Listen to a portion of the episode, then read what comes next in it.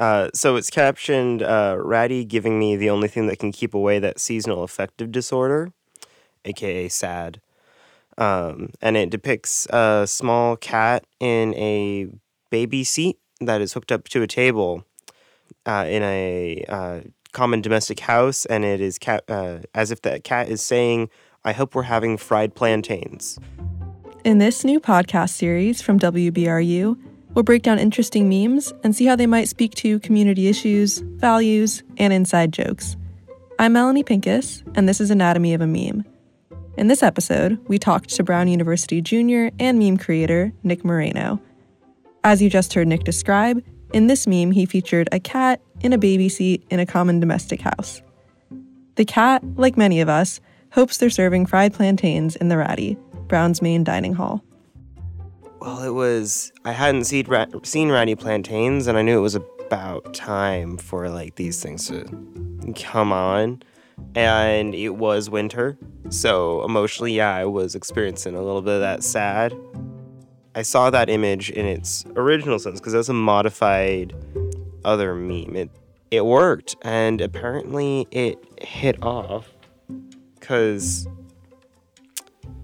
yeah, 200 something people related. If you're on meal plan, the ratty is there for you. Is it something I am looking forward to next year? No, I'm going off meal plan next year and I am quite happy to say goodbye to it. Um, am I on this year? Yeah, it's it the world's biggest burden to eat there? No, but it's more convenient than the best food in the world. I did get actually a little bit of heat on this one. I remember there was one person who said, um, "You please don't make jokes about um, mental disorders and stuff like that," which I personally felt was a funny comment um, because I have anxiety. So I'm just like, um, why not joke about mental health? Because it's like something you, that is so stigmatized. You need to bring into the conversation. If you can't joke about it, how can you talk about it? I'm not ridiculing anyone who has seasonal affective disorder. In fact, I'm claiming to have it because it's like, yeah, it's a lighter level of things. I do get really like depressed if I'm not like getting fruit and enough vitamin C and enough sunlight, which in winter, especially with if you're on meal plan, that ain't happening. Yeah, the people voted. I was right by thumbing up and and heart reacting my response more than hers. So I think I got like threefold response. So as I said, I find life funny.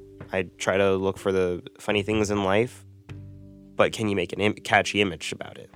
When you're going through that effort of making that image, customizing it to make it a little bit special to Brown, you get to think over how you're gonna do this.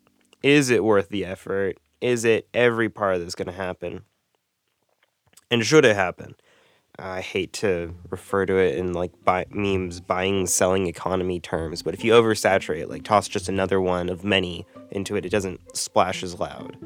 I mean, any meme page in theory, but this one is helpful for because it's Brown specific, it is situations that Brown students will have to face. That gives like another like, oh hey, there's other people who find this situation funny because that's what the whole meme page is. Like, yeah, this is objectively in like a strange way funny, and so I might might as well laugh about it.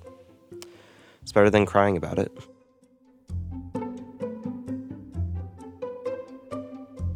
This episode was edited by Lucy Jones and produced by Melanie Pincus. The two tracks used in this episode are Beignet and Rambling by Blue Dot Sessions.